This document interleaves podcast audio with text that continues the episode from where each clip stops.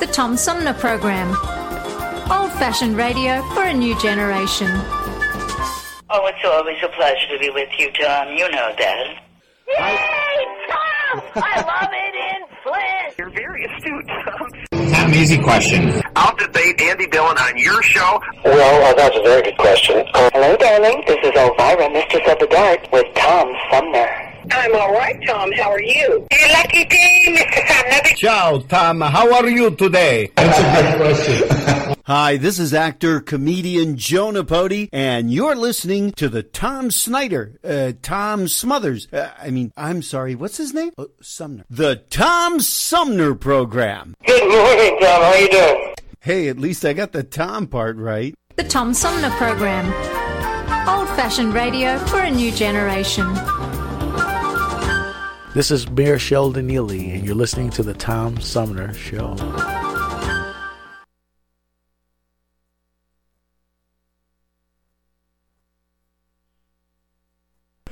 Here, you have folks who want to be in the limelight, so to speak, and they want to be the leader, but somehow they didn't understand that a part of my job as a leader is to help create enthusiasm, to educate those that I want to serve so that they engage. And, and trust again, to go back to that same. Right, right, right, used right. You, you engender um, engender trust. So we didn't see Ongoing celebration. um, that connection to, you know, folks actually deciding to run, and then people coming out to vote. The Tom Sumner Program. Old fashioned radio for a new generation. This is Woodrow Stanley, and you're listening to the Tom Sumner Program. Stream us live weekdays at 9 Eastern at TomSumnerProgram.com, made possible by listeners like you. The Tom Sumner Program. Old fashioned radio for a new generation. Hey, welcome back, everybody, to part two of this week's edition of Armchair Politics, our weekly roundtable on the Tom Sumner program. Joining me for today's edition, our panel of uh, political pundits includes uh, Flint's premier political pundit, Paul Rosicki. Paul, welcome back. Always good to be here. And uh, sitting in for Henry Hatter, who is uh, at the uh, Woodrow Stanley funeral this morning, which just got underway a couple of minutes ago. Uh, Wes Whitaker sitting in. Wes, welcome back. It's great to have you here. Thank you, Tom. I appreciate you inviting me. And joining us uh, is uh, a frequent visitor to uh, Armchair Politics, the author of American Schism, Seth David Radwell. Seth, welcome back. Thanks for uh, being here. Thank you, Tom. It's a pleasure to be here with you, gentlemen. Um, let's see. Where did we uh, Where did we leave off? Oh, okay. This is a fun one. Um, the Michigan Supreme Court declined a request to reconsider its earlier ruling dismissing a lawsuit filed by Detroit lawmakers in a Wednesday order standing by its decision to uphold the new congressional and state legislative maps in the face of allegations that the new lines would disenfranchise black voters. In asking the court to take the unusual step of reevaluating its own ruling, the Detroit caucus a group of state lawmakers from the city and other Democrats and local politicians who brought the lawsuit called the court's 4 to 3 ruling a terrible mistake. They filed an emergency motion for a uh, rehearing last Friday. A brief order uh, denying the motion stated that the court was not convinced reconsideration was warranted. Justices Richard Bernstein, David Viviano and Brian Zahra, who dissented to the, the uh, court's decision to dismiss the lawsuit, disagreed with the Wednesday order denying the request for the court to reconsider its ruling. They would have granted the motion for reconsideration, the order states. Are you surprised by the ruling and the bipartisan nature of the dissent? Hmm. Not really. Again, my my my initial thought when I heard about the case was that the time was getting so tight that, in terms of filing deadlines and all that, that I just wondered if there was en- enough time to reconsider and start redrawing those lines. That that was my only thought. So I I wasn't surprised by the outcome. I have. Haven't we reached a point in time where we have the commu- or the computing skills and technology available to have an algorithm that determines these districts with boundaries that everybody recognizes and can easily understand and fairly distributes the districts around according to the population without all this gerrymandering and political maneuvering. Well, I've, why are we still doing it this way? This is just yeah. I've I have. Asked that same question, and it's it's a good one, Wes. I don't I don't know why we don't just sic AI on it. Of course, my only thought is that I I have a hunch you'd get a a Democratic lo- uh, logarithm and a Republican logarithm, and it would do their work for them. I mean, I, depends how you draw the logarithms, I suppose. Uh, no. That's why that's why I agree with Tom. Is is make artificial intelligence. y- yeah, yeah. know, Make sure that it That's is one- totally non-biased. Exactly. One of one of the things that's interesting that you guys mentioned is in w- one of the discussions in in my book is about how to get past this the problem of gerrymandering. There's software that can draw districts from any county seat using you know artificial intelligence. It doesn't need to be done by people, uh, but based on sorting zip codes. So I wonder, like, if if, if congressional districts or or voting districts in general should be determined using algorithms as opposed to people. Exactly. And- Yeah. Take take the take the political factor out of it. Right. Exactly. That way, no nobody can complain. Well, you're you're biased this way, or you're biased that way, or you're a Democrat, or you're Republican. But there's a lot of people like me that are starting to consider themselves in a third camp. And I think it's I think that's been done occasionally. I think I was somewhere I read I believe they did that in Iowa. Now it was fairly easy in Iowa because they think they only had four districts to consider, and they just sort of sliced the state into quarters. So it wasn't really that complex a thing. But I think it has been done occasionally here and there. Well, that, it's definitely a theme because if, if, you, if you believe, as I do, that our political system is largely broken, then we need reforms. And, and the two parties today have a lock on on a lot of what happens. One of the reasons why I, I tend to work, and I think Tom knows this, I work a lot for, for ranked choice voting, which I think is a, a, a better way to get other candidates not Mhm. in, or other points of view in, in the in the election uh, system. That's why I made the point in economic warfare that there was a reason why the founding fathers did not include political parties in the Constitution. That's right. In fact, I hope there wouldn't be any. They, they were They- wrong they almost knew it immediately. was But just- yeah. It was definitely one of George. Washington's uh, big warnings when he left. Well, here's here's one on a on a kind of related note. As Michigan's redistricting commission stares down multiple lawsuits challenging its congressional and state legislative maps, it will now have to defend itself against a lawsuit from one of its own members. Republican Commissioner Erin Wagner filed a complaint Wednesday against the commission alleging that the body on which she serves has failed to respond to her request for records. The complaint, filed in the Michigan Court of Claims, states that Wagner requested records from the Commission on December 23rd, seeking all communications between commissioners and the group's attorneys and other Commission communications. The complaint states that the request has gone unanswered and past the timeline for responding to a records request under Michigan's Freedom of Information Act. An email attached to the complaint form uh, or attached to the complaint from Julianne Pastula, the Commission's General Counsel and FOIA coordinator, sent on January 4th, noted that the Commission extended the timeline to respond to the request by 10 business days and promised a notice on or before January 19th. What does it say about the Commission's transparency if its own members can't access records and communications? You can just sort of shake your head about this one. I, I don't know. Yeah, I saw that story, and it, I don't know. Un- Unbelievable. Yeah. Circular firing squad. yeah, I, li- I like that. Uh, I like that visual, Wes. Okay, well, let's see. U.S. Secretary of State Antony Blinken will no longer meet with Russian Foreign Minister Sergei Lavrov in Geneva this week. He announced yesterday in the latest sign that diplomatic avenues with Russia over Ukraine are quickly closing. Now that we see the invasion is beginning and Russia has made clear its wholesale rejection of diplomacy, it does not make sense to go forward with that meeting at this time, Blinken said.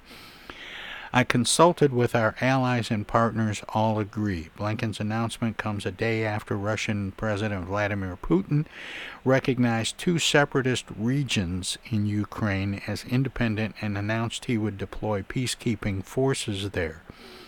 U.S. President Joe Biden and top U.S. officials said Tuesday that Putin's moves marked the beginning of a new Russian invasion of Ukraine, and Biden announced a first tranche of sanctions in response. Blinken said he sent a letter to Lavrov on Tuesday to inform him of the decision. Is there still any hope for a diplomatic solution? Mm. Traditionally, traditionally, you you have diplomacy right up to the point where everything just erupts in gunfire. You don't say, "Well, I'm just not going to talk to you anymore." That's that's not diplomatic. That's I'm taking right. my toys and going off. Yeah, that was a very very strange reaction. I think, and I mean, the gunfire has started sort of, and is it going to go any further than that? We'll see. But it, uh, uh, I was surprised at that it reinforces the wag the dog analogy. Perhaps so. Yeah, perhaps so. Well, and again, I I, I find uh, this is the first time I've ever heard uh, the word tranche used. yeah. Uh-huh. And and when did um, when did Russians ever send out peacekeepers? Right, true. exactly. that's usually our, our practice, right? Well, yeah, that's that's what we call it when oh, we're yeah, playing, yeah, when we're exactly. playing the world's uh, policeman. We do it under the guise of being peacekeepers, and I it's almost as if when I hear Putin or or the Russian media refer to Russian troops in these um, uh, oh what are they what are they calling them? Uh, um, separatist regions. Right. As peacekeepers. It's almost as if uh, Putin is is giving Joe Biden the finger.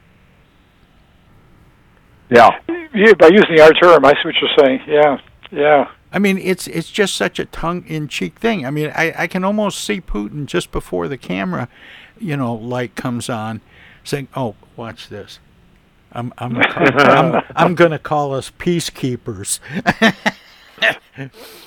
and and that's and right. those are the things that stand out to me as I watch this this whole story unfold that makes it feel like it's scripted and people pl- are playing out roles.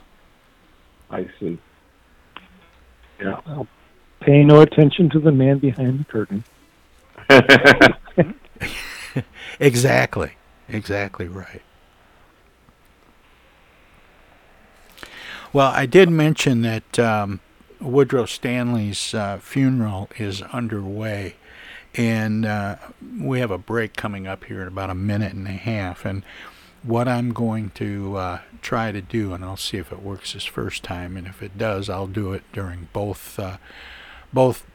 Yeah, we call them commercial breaks, even though they're not really. Um, but uh, what I'm going to try to do is uh, see if I can join their live stream of uh, Mr. Stanley's funeral, and um, perhaps. Yeah, I'm sitting in front of my computer and I'm watching it. I turned the sound down, but it's it's coming through. At least the the, the visuals coming through fine. It seems here. Well, let's let's see it. Yeah. And a time to speak.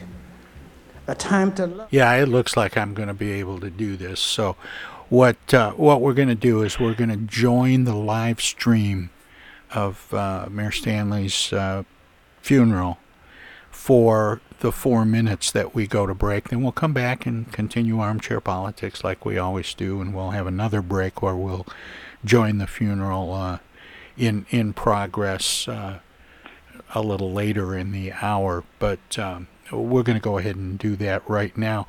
Um, that'll that'll be true for people streaming the show at tomsumnerprogram.com. If you're listening to uh, the show on uh, our broadcast partner, uh, WFOV 92.1 FM in Flint. Uh, we're going to let them go to break or uh, squeeze a few words in or do whatever they do when we go to break. But for those of you that are streaming the show, we are going to join the um, Stanley funeral already in progress. Hello, darling. This is Elvira, Mistress of the Dark, with Tom Sumner. I'm Julie Lopez with Crime Stoppers. Have you ever wondered what to do if you have information about a crime or the whereabouts of a felony fugitive and you want the police to know but you need to remain anonymous? Well, here's what you can do. You can go to p3tips.com or download the mobile app. You can go to Crime Stoppers of Flint and Genesee County's Facebook page and click on the Leave an Anonymous Tip tab, where you can call 1 800 422 jail. All methods are anonymous, and if your help leads to a felony arrest, you may be eligible for a cash reward. Remember, your voice matters. With him. For this we say unto you by the word of the Lord, that ye which are alive and remain unto the coming of the Lord shall not prevent them which are asleep.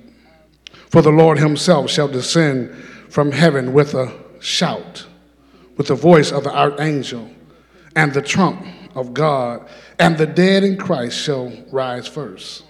Then we which are alive and remain shall be caught up together with them in the clouds to meet the Lord in the air, so shall we ever be with the Lord. Who for wherefore comfort one another with these words. God's word is already blessed. I pray that it blesses God's people. Stanley family, we want you to know that we're indebted to you for all that you've gave to this community. May God continue to bless you and may He strengthen you during this time of bereavement want to encourage you to look to the hills from which cometh your help.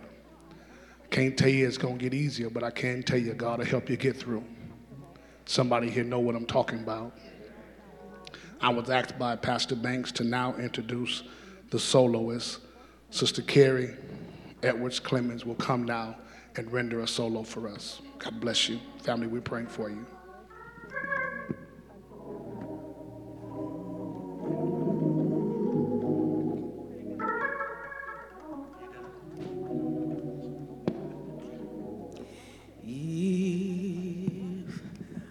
I can help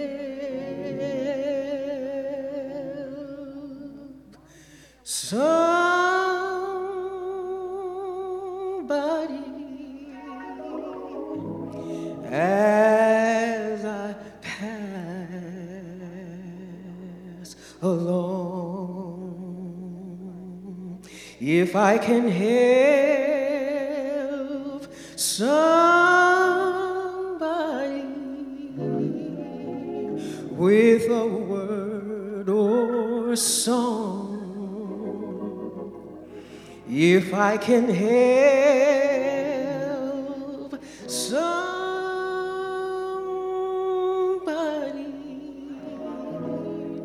when they're traveling wrong, then my living shall not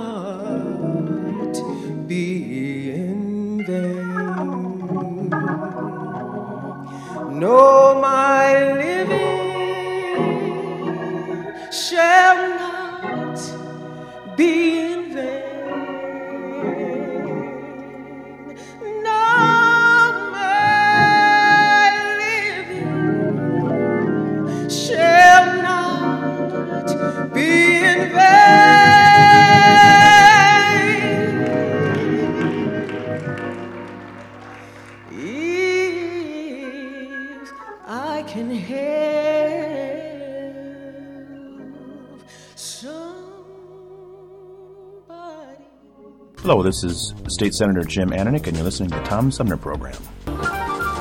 Hey, welcome back, everybody. We continue with uh, today's edition of Armchair Politics on the Tom Sumner Program. Uh, sitting in for uh, Henry Hatter, we have uh, Wes Whitaker. Henry has uh, gone to Woodrow Stanley's funeral this morning. He called me yesterday to tell me he wouldn't be here today, and Wes uh, thankfully was available and, and willing to sit in for Henry today. We have our roundtable regular, Paul Rosicki, uh, joining us, and uh, also kind of fun to have back the author of uh, American Schism, Seth Radwell. And uh, as we continue uh, let's see, the Supreme Court said on Tuesday that it will not take up former President Donald Trump's case challenging the disclosure of his White House documents to the House January 6th investigation, a, former, a formal conclusion to his unsuccessful bid to keep those records secret. The court had previously rejected Trump's emergency request to block the National Archives from turning over the materials while the court considered whether to take up the case. The documents Trump was trying to block in court are already in the hands of the House Select Committee investigating January 6. Tuesday's order, which included no further explanation of why the court was not taking up the case, means that the lower court decisions approving the release of the documents will stand. The National Archives continues to process Trump era presidential and vice presidential records requested by the House investigation, while Trump maintains he can assert executive privilege over some records to keep them secret. More are set to be turned over to the House next week. Trump has not returned to court on the topic since the Supreme Court denied his emergency request last month. What happens if the committee determines that former President Trump was instrumental in inciting the January 6th Capitol riot? Hmm. Well, at the very least, becomes a dynamite political issue, and maybe even a legal one beyond that. I mean, it's possible. Yeah, I, I think the for the first the first the first step is is going to be about shoring up the constitutional requirements regarding transition of power. So, I think I think the the congressional activity will relate to to try to prevent such a thing from happening in the future. But I think I think you're right about that. There may be legal repercussions um, if if it, there are a lot a lot of laws were broken, which will then get referred to the Justice Department. Yeah, it could be a long, drawn-out process, but again, it, it looks like. I mean, it depends what's within those documents, but the indications are certainly that the potential is there for some serious legal legal charges to to arise, and that that could be a major issue for certainly until 2024, I would think. Well, the, the political the political discussion will be, a, as usual, a political football, which will get tossed back and forth right. between, between two sides. But but I think that in in context, in the broader context, historically, um, as more and more information comes out, it does seem that this there was a fair amount of coordination of the the whole series of events relating to uh, preventing the peaceful transition of power, which is a hallmark, of course, of our democracy. So yeah, as I say, that, when, when when I first saw that on, on January 6th, I thought it was just an unruly mob. And as things developed, you heard about the the phone calls, the planning, the fake electoral ballots, things like that. So it it does seem to have some serious planning behind it. And exactly who called who and who emailed who is remains to be seen. But it certainly looked like there was some serious pre-planning in that whole operation. Well, at yeah. least one at least one congressman thought it was uh, a bunch of tourists. That's right. They're pretty, pretty rambunctious tourists, to say the least. Yeah. Uh, Maybe he was from Florida. And he, he, he's, he's judging by tourist. spring break. Right? Yeah, maybe that was it. Yeah. Animal House tourist. Right. Well, the Department of Defense is considering a request for the District of Columbia National Guard to assist law enforcement agencies in Washington, D.C. that are preparing for convoys to descend on the area, even as plans for a Canada style trucker protest in the U.S. Capitol remain murky. The department is analyzing a request for assistance, uh, assistance from the U.S. Capitol Police and the D.C. Homeland Security and Emergency Management Agency DoD spokesman John Kirby said in a statement. Those agencies have asked for National Guard personnel to provide support at traffic control points in and around the district to help the uh, um, U.S. Capitol Police and the uh, and D.C. government address uh, potential challenges stemming from possible disruptions at key traffic arteries. Kirby added, "No decisions have been made yet to approve these requests." Area law enforcement, including the Maryland State Police, Metropolitan Police Department in D.C., and the United States Capitol Police, are closely monitoring the situation and, in some cases, ramping up security to deal with the possibility of major disruptions in the days leading up to and around President Joe Biden's State of the Union address on March 1st. It's unclear if any of the trucker convoys will materialize. One group says they are planning to head from Pennsylvania to the uh, District of Columbia on Wednesday morning, arriving in the afternoon after a stop in Harrisburg, Pennsylvania, according to Bob Bolus, a trucker from Scranton, uh, PA. They are hoping to disrupt the highways around D.C. and put a stranglehold on the D.C. economy, Bolus said. Should there be a post January 6th protocol? Hmm. What do you mean? What do you mean a protocol? Um, well, there, you know, as as uh, communications have, have come out of the January 6th event, it's it's being alleged that people were calling for help and calling this agency and that agency, and some didn't think that the people asking had the authority to ask and couldn't reach the people who did. Should they just have a a um, a system in place? knowing now that something like this can happen, that that a protest can become unruly at the Capitol and other landmarks in the nation's capital, shouldn't there be a um, a, a, call chain? Well, yeah. Right. D- didn't I see a story that they're putting up the fences around the, the Capitol already for the State of the Union? I, I thought I saw some headline. I didn't read the story, but a headline that suggested they were putting up those fence, fence those barriers again uh, in preparation for the uh, State of the Union message. Uh, maybe, maybe. Well, the, anybody who's been to anybody who's been to Washington D.C. knows that if you have just 500 truckers get on the Beltway and drive 30 miles an hour, you're going to shut that city down. Oh yeah. yeah. You know, ever tried? You know, I mean, it's and, and you and you can't have the government saying, "Well, we're going to allow some some forms of free speech and not allow other forms of free speech. If you do that, we're going to end up at, you know, in the 1960s all over again, where people are just mm. saying enough's enough. Because it, yeah. it has gotten to that point where the average person that is, you know, halfway educated is starting to say, wait a minute, you know, what's the government saying this? What's the government saying that? I'm grieving for Canada because Canada used to be the other bastion of freedom that we could point to and say, see, we're not alone. But now, uh, you wonder what in the heck is going on here. You know, well, the, the odd thing that strikes me about the truckers' protest, though, is their, my understanding was their main thing was the vaccine mandates. But yeah. those things are falling by the wayside all over the place right now, and uh, I'm not. I'm a little unclear as to what the issue even is. Well, the vaccine mandates was was the vocal issue, but the real issue was was government overreach, government telling people what they can and cannot do outside of the laws that we have allowed our legislators to impose on us for our society. But we've reached a point now where bureaucratic regulations have the force of law. That's not in the Constitution. It's it, nowhere is there a legal precedent for that. But it's becoming more and more the case, and people are finally waking up and saying, wait a minute, I can't even scratch my butt without some bureaucrat writing a form. Hmm. And it's it's gotten to the point of insanity. Maybe we need some Russian peacekeepers. yeah, Who knows? Yeah, yeah. I like what Greg Gutfeld said the other day about how we need to send uh, peacekeepers up to Ottawa.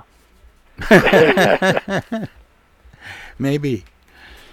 Um, but But my point would be if if, law enforcement is being threatened, and I, I don't care if it's uh, truckers from Canada or from Pennsylvania or Black Lives Matter or QAnon, if if if protests and and um, demonstrations become unruly, we need to have a system in place to address that. Or, Yeah, or, or I I, guess what I'm asking is, do we need a system in place?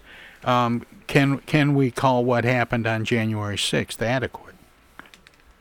I mean, this may go back to Seth's book. I mean, it seems like almost everything becomes divisive. Like I say, the, the mandates are, are are on their way out. It appears to be, but there's still the protests just for the spirit of protest. I, as I say, it may go back to some of the stuff Seth's talked about in in his book. You know, i i one of the most interesting things that, in terms of historical precedents related to January 6th, that you never hear talked about, is uh, what Washington wrote ar- around Shays' Rebellion in 1787, which was a, you know, January 6th was by far the first armed rebellion or insurrection against the government. Shays' Rebellion in 1787 was a, a, an attempt to overthrow the government of Massachusetts because of uh, Shay, who was a Revolutionary War hero, uh, was incensed, as was his compatriots, at the plan of the Federalists to pay for the war. While, uh, which, which of course was to tax people like Daniel Shays, while they, while, while the bankers who held the debt were getting rich. So, in, in that rebellion, what Was- Washington was very clear about the well, there was a right to protest.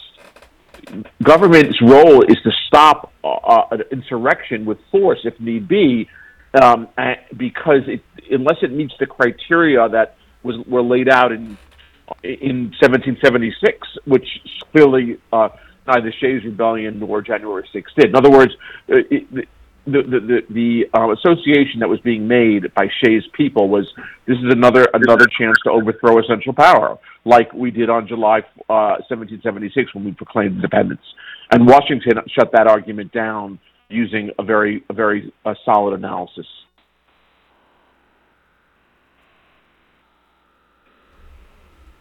So I, I would ag- agree with you, Tom, that we need we need to use force if need be, or have a system to stop protests which are entirely legal from getting violent, and that's on both sides of the aisle.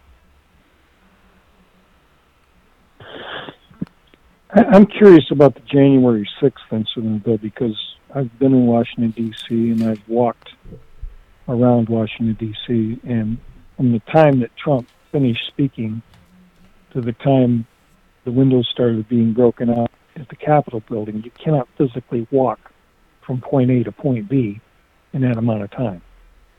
So that hmm. begs the question of, you know, were there bad actors already in place? Interesting. And I think that may be one thing we learn in this when we when we get these these documents and these phone calls and these emails and this January 6th committee, we may learn some details about exactly how this was coordinated and who was where and all the rest. So Yeah, see, I think a lot is going to be made out of um, things the president said, did, and didn't do. But my question was what happens if the committee determines that um, that that was the last question um, that former uh, President Trump was instrumental in inciting those people on the Hill because it certainly didn't take that long to get a tweet to him. Right. Um, Well, and what- and what I, was- I understand about Nancy? I, I understand about um, a lot being made out of uh, then President Trump's comment, "Let's walk down there." And What about Nancy Pelosi's responsibility? The Speaker of the House is responsible for the security of the Capitol. So, if you're going to go after somebody for dereliction of duty, I think the buck stops there. Well, she obviously was not. I'm not. I, I'm by no means, Wes, a fan of Nancy Pelosi, but there's a lot of difference between somebody saying, you know, attack the idiots and being an idiot. and particularly the attempts to to uh, to murder the vice president. Yeah, no, I, I, I think that's precisely why we do. You know, the investigation is justified. We need to understand what happened. There certainly must have been responsibility from Nancy Pelosi if if if there wasn't a, a protocol for dealing with this. So there's a lot a lot of a lot of issues that you know. It, it, my wish would be that we could really get to the facts, uh, independent of all the political bullshit. Excuse my French. Um, but it's of course that's very hard to do. Uh, if there were protocols in place that go all the way back to the Puerto Rican bombings in the 70s, they this isn't the first time that that things have happened in the capital, and it's certainly not the worst thing that's happened in the capital. For her to just totally act like, oh my God, this was a shock and a surprise, and we're just stunned, and it's all Trump's fault. I think that's disingenuous. No, no, no. I, I'm, I'm saying in in the wake of what happened on January sixth, um, you know, should there should there be a protocol for maintaining law and order? That was that question.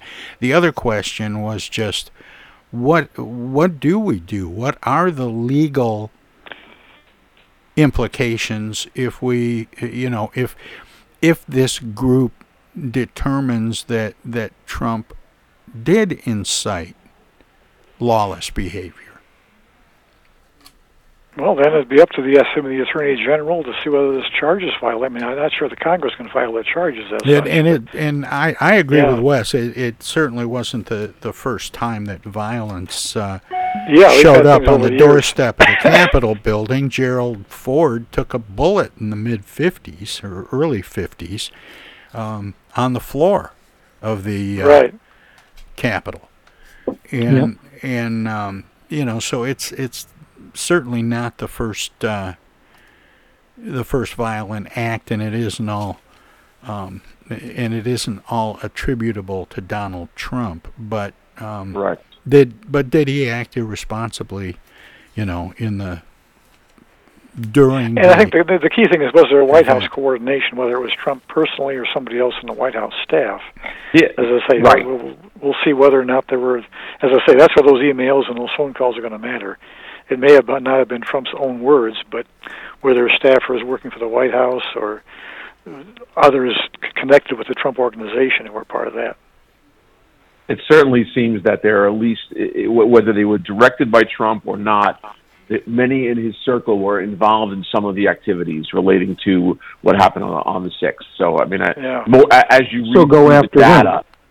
yeah, So somebody- go after them. It may not I mean, be this- Trump. this- it may it may be it may be other people like like our friend uh, Roger Stone who was there, and in many of the me- you know, it, there may be people that had been involved. Steve Bannon, perhaps. You know. Yeah, certainly- correct. Yeah. So go so go after them. I'm this this Trump bashing has become the equivalent of the modern day witch burning. I mean, it's gotten to the point of absurdity. One guy is responsible for all the evils in in American politics, and it's all coming from the people who are professionally vested in the status quo of our government and have made themselves millionaires by manipulating the system. You want to investigate corruption in government and what's going wrong in government. We need to start with, you know, how is it somebody can make two hundred and fifty thousand dollars a year, or whatever they're getting paid now, and in six years they're a millionaire, and they have to pay for their office staff and everything else. You know, we're we're, we're swallowing the camel and, and ignoring, you know, what really the the problem is here. I'm I, I'm just getting tired of hearing the.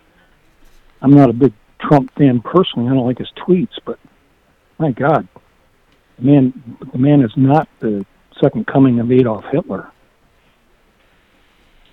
I think I think there's two different things. I certainly concur with what you're saying regarding the importance of of rooting out what has become a corrupt political system in so many levels, and I and I think your your points are very valid. I, but at this at the same time, I think there there Trump uh, broke a lot of norms, both both uh, pr- norms relating to speaking and leading, and norms relating to how he used the office, and that's what people are reacting to. So it wasn't as if Exactly. nothing was different. But what did when he used the office? How did he enrich himself? The man didn't even take a salary. He he Oh, abused the system because he refused to play the game the way the professional politicians have in- constructed the game to be played. and he exposed them for the hypocrisy that, that they they operate in. That's why they go after him, because he's exposed Well, I- the fact that Washington D.C. is has become an entity unto itself. Instead of serving the people, it serves itself. I don't I don't uh, concur with the notion that he didn't enrich himself. I mean, uh, if you look at the way uh, the executive branch used Trump uh, company resources, it's kind of astounding uh, in terms of uh, how that broke with precedent. True, true. Yeah, well, a lot of those uh, those visits to Mar-a-Lago and all were paid for very heavily with federal funds and so forth. So I mean, when you say That's it, never it, when you happened before. Well, that's when you that's it that's happened true. now, and, and when you s- when he's raising money about to stop the steal, that he's allowed to personally keep forty percent of the funds that are raised. I mean, that if that's not outrageous uh, in terms of Well, misusing I agree. a political movement. I- I, I don't know what is. Well, we I- certainly I agree. I, the we- fundraising's out of control. I agree with that. We certainly haven't got time to pick apart all of the, the financial implications of a Trump presidency. and um, I, and I want to squeeze one more thing in before we go to break. Iowa Governor Kim Reynolds will deliver the Republican response to President Joe Biden's upcoming State of the Union address. Uh, Senate Minority Leader uh, Mitch McConnell and House GOP Leader Kevin McCarthy announced yesterday that Reynolds will give the Republican address to the nation from Des Moines, Iowa, after the conclusion of Biden's speech. His remarks are scheduled to play, uh, take place next week on uh, March 1st. The speech will give Reynolds a prominent uh, national platform to speak to the country and counter Biden's message. It comes as Republicans work to make their case to the American public ahead of pivotal midterm elections that will determine which party controls the House and Senate. In a preview of one of the themes the Iowa governor is likely to touch on in her rebuttal speech, McConnell and McCarthy both praised her handling of the coronavirus pandemic, which has drawn national attention and sparked controversy and pushback from Democrats. Will mask and vaccine mandates be the major issue of the 2022 midterm election campaign? mm, I think I think government overreach should be the issue. I think it's going to be the economy, inflation, some related issues along those lines. Uh, probably. Um, and and again, I think the the pandemic's going to matter. If the pandemic is gone, then it's going to even be more so the economy if it comes it bounces back. But if we're still Right. back in the middle of a pandemic situation, I think that's going to be the overriding issue. Was your question for 2024 or this year? Uh, No, for this year, for the midterms. Okay. Yeah, because I think for 2024 they're saving Christy No. Throw the nuclear bomb in there. Yeah, I, I think you might be right, Wes. Anyway, we're going to take a, uh, a short break and we'll be back with the final segment of today's edition of uh, Armchair Politics on the Tom Sumner program. If you're listening to us at WFOV 92.1 LPFM in Flint, they are a broadcast service of the Flint Odyssey House Spectacle Productions and my good friend Paul Herring. We're going to let them squeeze a few words in or do whatever they do when we go to break. If you're streaming us, we're going to join the Woodrow Stanley funeral in progress. But we'll be back with the X Files. Hey, this is the Unknown Comic, and guess what? You're listening to the Tom Sumner Show right now, and now, and now too, and even now. equity and justice, bringing our people together to nurture and strengthen our common bonds and help lead the way to higher ground. While he was while he has been taken away from us far too soon, his powerful leadership, example, and accomplishments are a living legacy he now leaves here with us. And we acknowledge that whatever more he might yet have done is now left for all of us to do. And to his exceptional wife, Rita, a wonderful and gracious former First Lady of Flint, and to the entire Stanley family, please know that we, as we mourn with you, we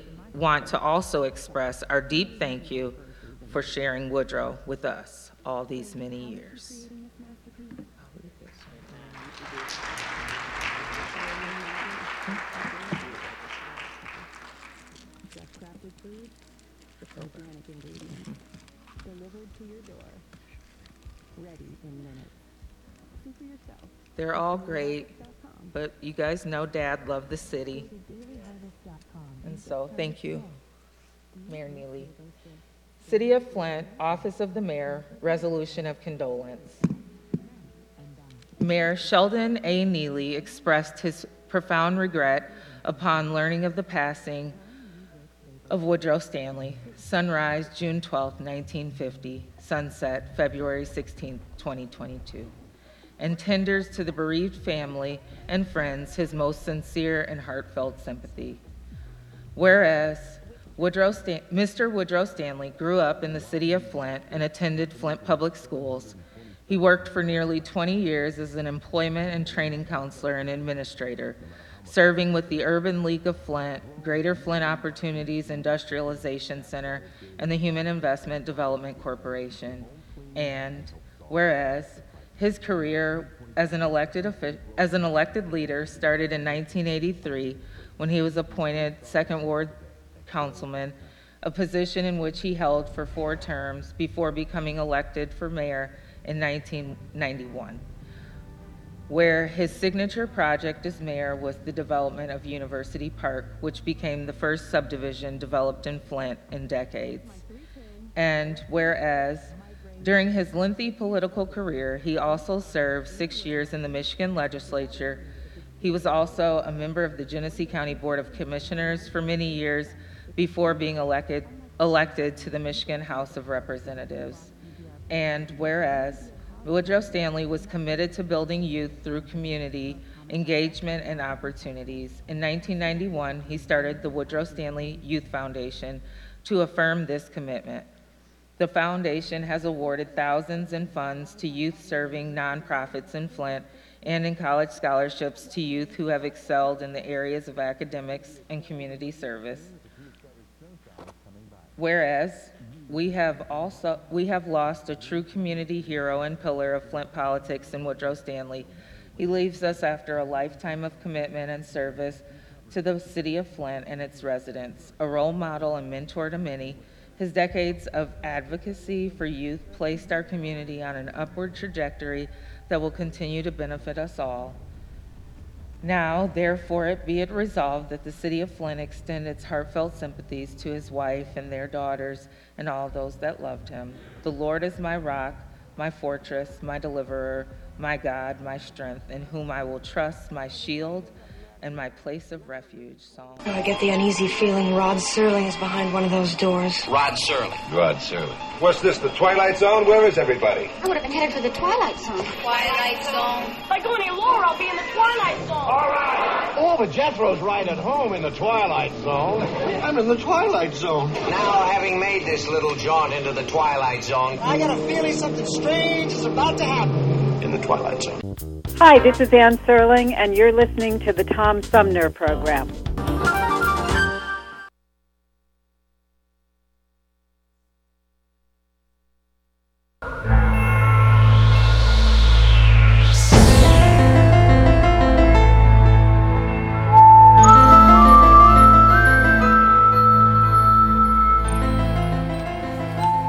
And welcome back, everybody, as we continue with the final segment of today's edition of Armchair Politics, which is where we uh, get into those weird and wacky stories I call the X Files. And uh, we start out with um, this one. The remains of a mini boat launched by New Hampshire middle schoolers has been discovered by a sixth grade student in Norway 462 days and more than eight more than 8,300 miles later. It was an eventful journey for the five and a half foot boat, which was built by two consecutive middle school science classes in partnership with the nonprofit organization Educational Passages, and first set sail from Massachusetts in October of 2020. The boat's GPS reported intermittently over the years until the end of January when a family recovered it from an uninhabited Norwegian island thanks to a social media connection. Our mini boat made it to the local school in Norway. Their sixth grade class opened the hatch to find our package of materials all dry inside. Amazing considering the condition it was in. Is a message in a mini boat the new message in a bottle when it comes to sail mail? it sounds like it, yeah. uh, I'm surprised it wasn't the main boat from Florida. Yeah, I know, right? well, uh, on the subject of boats, it's not exactly smooth sailing these days in the Dutch port city of Rotterdam, where locals are voicing their objection to a plan that would temporarily dismantle a historic bridge to enable the passage of a record breaking yacht reportedly owned by former Amazon CEO Jeff Bezos. Ah. In, in fact, some are already making plans, albeit in jest, for what they will do if the project comes to fruition throw eggs at the yacht as it traverses the water under the Koningshaven Bridge, known locally as De Hef. Some 13,000 people are interested, and nearly 4,000 have said they will attend a Facebook event titled Throwing Eggs at Super Yacht Jeff Bezos. That's the best story I heard today. Which which has been shared more than a thousand times in the week since its creation, calling all rotten Rotterdam, Rotterdammers, take a box of rotten eggs with you and let's throw them en masse at Jeff's super yacht when it sails through the Hef in Rotterdam, wrote organizer Pablo Stroorman. He told the uh, NL Times that the protest started as a joke among friends and has quickly gotten way out of hand. The English language news site also notes that this isn't Stroorman's first campaign to go viral. The news of De Hef's potential disassembly, however brief, has clearly struck a chord with both locals and international observers. Now, if we were to transpose this, if some huge boat headed through the Straits of Mackinac meant that the Big Mac would have to be temporarily dismantled, would you let go some egos? Probably so. hey, what can you say? It's a tough time to be a billionaire. poor, poor guy. I feel right. Well, here's here's it. It doesn't seem like it could get sillier, and yet it does. The mayor who suggested that allowing ice fishing shanties on a lake could lead to prostitution resigned Monday after days of being mocked and drawing national attention to the city. Hudson Mayor Craig Shubert said in his resignation letter that his comments at a city council meeting had been misinterpreted. My attempt to inject a bit of dry humor to make a point about this in the midst of a cold, snowy February was grossly misunderstood, Shubert said. During the discussion about whether to permit people to fish on the frozen city lake last week, Shubert said he wanted to raise some data points. Does someone come back next year and say, I want an ice shanty on Hudson Springs Park for X amount of time? Shubert said. And if you then allow ice fishing with, with shanties, then that leads to another problem prostitution. now you've got the police chief and the police department involved. Shubert later said his comment about ice shanties and prostitution stemmed from his experience as a television news reporter covering law enforcement agencies that have arrested people for prostitution in shanties. he said he was concerned about the potential for unintended consequences. Um, aside from the whole cancel culture implications of this story, do ice shanties make good brothels? I depends on if they're heated or not. Yeah, I would I guess, guess. maybe that's that's the key element. I, but I can imagine a lot better places for that. Being an expert in having your humorous comments misinterpreted and thrown against you like so many so many piles of dog do, I I sympathize with the mayor. I, I am surprised he resigned over it, though. I am too. I, Yeah, I am too. I, he took I that too. Action pretty pretty easily. I suspect he he was already pretty close to his wits' end. Um, well, a Michigan woman will soon celebrate a milestone birthday. How old? Look at her decorative upper arm. Gloria Weberg has New York, New York 1922 tattooed on her left arm, the year and place of her birth. Weberg is turning 100 on March 2nd, not a typical age to visit a tattoo artist, but that's what she has done every 10 years since turning 80. The Herald Palladium, according to the Herald Palladium, her birth year and New York is uh, under a goddess representing Mother Earth, added at age 80, and among seven stars representing her children, which she added at age 90. Weberg said her late husband raised their family in the Chicago area. She got uh,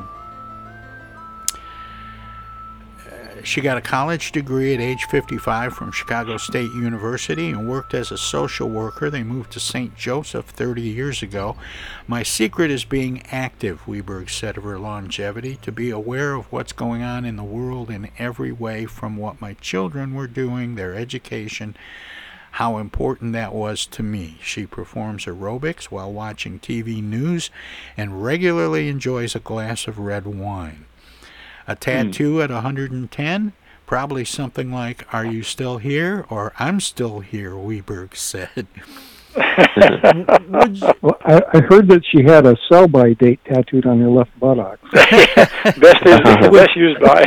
would would you would you get a commemorative tattoo at age 100, or are you more the George H. W. Bush type and would rather jump out of an airplane? Um, that's. I might settle for the tattoo one of those conditions. if that was a choice. If those are the only choices, right? Yeah. I'll go on record Well, right now. I, I am opposed to tattoos. and I have been most of my life. But if I reach a hundred, I will have a hundred-year tattoo put on my arm. Fantastic. Same here. That's great. Well, I, I hope you make it, if for no other reason than just to test that your resolve. But but I want to say thanks, Uh, Wes. It was it was so nice of you on short notice to jump in and fill in for Henry today. Thank you so much for that, Wes Whitaker. Anytime. Thank you for Thank the you, Wes. compliment. It's always a pleasure. And by the way, I think I Thank you, sp- Paul. I- I'm, I'm sitting here watching the funeral on my computer. I think I spotted Henry in the audience, so he's, I believe he's there. So he's not playing hooky. Yeah, I, I, I th- I'm not quite sure, but I think they they pan the camera occasionally across the audience, and I think I saw him. Well, and and I want to thank um, Seth Radwell as well um, for uh, joining us this week. It's always a pleasure when you're part of the conversation, Seth. Thank you, gentlemen. Thank you, Seth. Appreciate it. And Thank you, Seth. I'm going to get your book, Seth.